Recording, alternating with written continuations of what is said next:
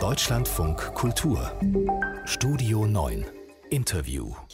Heute wird im brandenburgischen Grünheide die Online-Erörterung von mehr als achthundert Einwänden gegen den Bau der Fabrik von U S-Elektroautobauer Tesla wiederholt. Tesla will ja möglichst noch dieses Jahr anfangen zu produzieren und dann dort nicht nur Autos, sondern auch Batterien herstellen.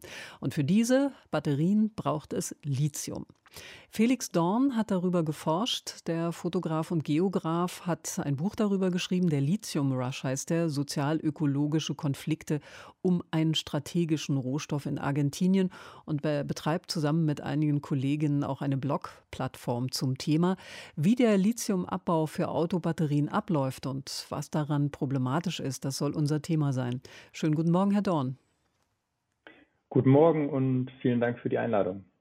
Um die Dimension dieses Themas mal zu verdeutlichen, will ich als erstes wissen, steckt denn Lithium heute eigentlich in den Batterien sämtlicher Elektroautos oder äh, gibt es da Alternativen?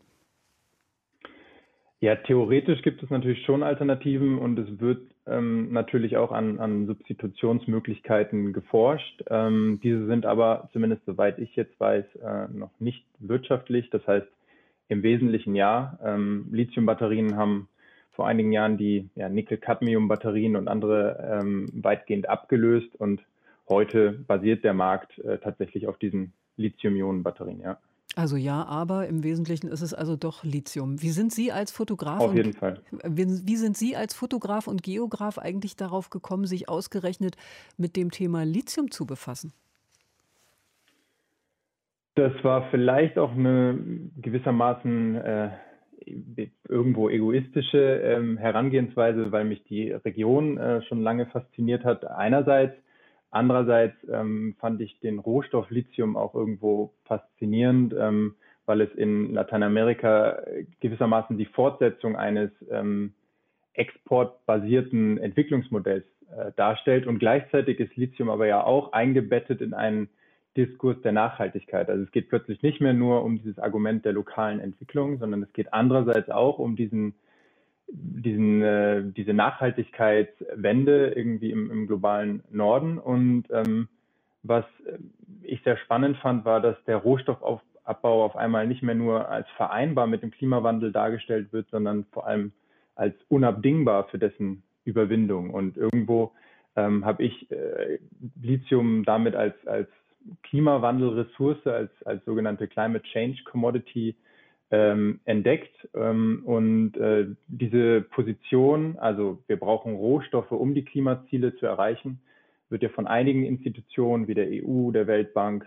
der Industrie und natürlich auch der Bundesregierung in, in Deutschland ähm, vertreten. Und, und hier steht Lithium sehr sinnbildlich ähm, äh, für, also von Lithium geht dadurch, gerade durch diese Nachhaltigkeitswende eine ganz andere Legitimation ähm, auf lokaler, regionaler und nationaler Ebene äh, aus, äh, um jetzt ähm, Lithium-Extraktionsprojekte zu entwickeln. Da höre ich ja schon äh, also die, die Vorbehalte, mhm. denn Sie haben äh, in Argentinien geforscht und fotografiert, wo das Lithium äh, zu finden ist. Wie wird das abgebaut und was ist dann das Aber? Was ist daran problematisch? Lithium wird, also Lithium ist eigentlich kein, kein seltener Rohstoff auf, auf dem Planet Erde. Lithium ist auch im, im Salzwasser enthalten, allerdings nicht in, in ausreichender Konzentration, zumindest noch nicht. Das hängt sicherlich auch vom Preis ab.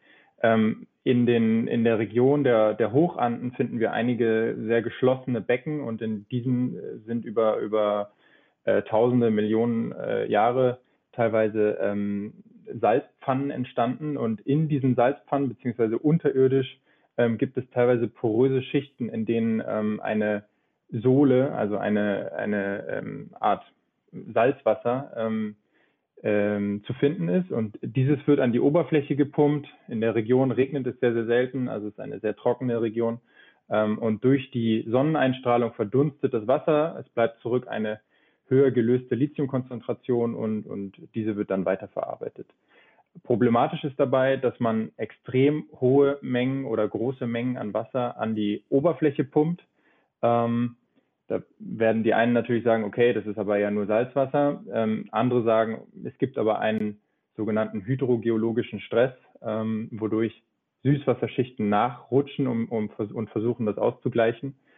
Und ähm, letztendlich ähm, fehlt das Wasser kann das, fehlt das Wasser an anderer Stelle, ganz genau. Ja.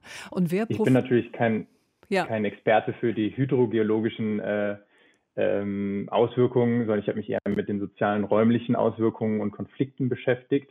Ähm, aber es fehlt hier auch einfach an, an uh, unabhängigen Studien in, in Argentinien. Ähm, und das ist, denke ich, schon sehr aussagekräftig. Wer profitiert denn nun äh, von diesem Lithiumabbau, der ja auch in den äh, in Gebieten äh, abgebaut wird, wo äh, viel indigene Bevölkerung lebt? Gibt es da größere Proteste?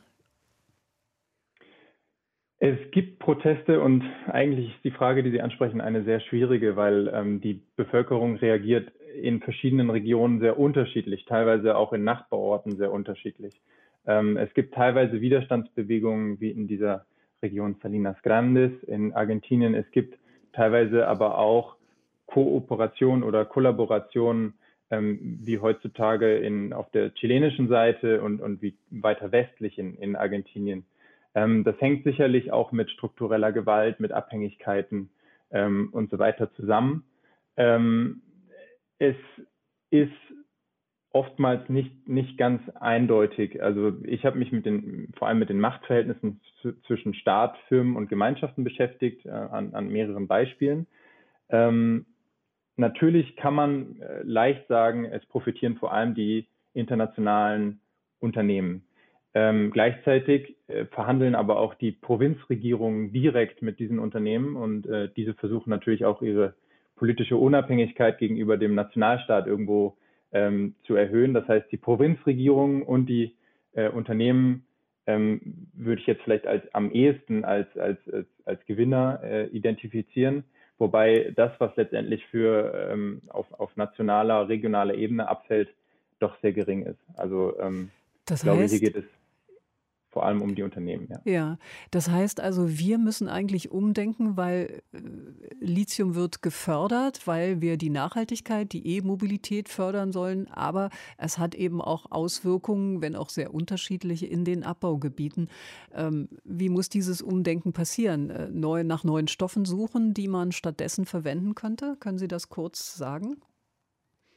Also ich glaube, wir haben genug Fakten zum Klimawandel. Ähm, was sich äh, jetzt sehr stark unterscheidet, sind die Lösungsansätze. Und ähm, Lithium bzw. die E-Mobilität in letzter Instanz stehen sehr stark für einen ähm, technokratischen Lösungsansatz, würde ich jetzt mal sagen. Also das Problem ist, es geht dabei um den Erhalt des, des Status quo ähm, und es sind keine wirklichen, wirklichen Alternativen sichtbar. Im Zentrum geht es irgendwie immer um E-Autos, um Digitalisierung, um technologischen Fortschritt. Und das erhöht letztendlich den Bedarf metallischer Rohstoffe. Ähm, auch andere Rohstoffe, Lithium ist da nur sehr beispielhaft. Ähm, dabei kam es halt um, zu, zu einer sehr starken Zunahme in den letzten Jahren. Und diese werden vor allem im globalen Süden generell gefördert, ähm, was wiederum zu diversen unterschiedlichen Konfliktsituationen führt.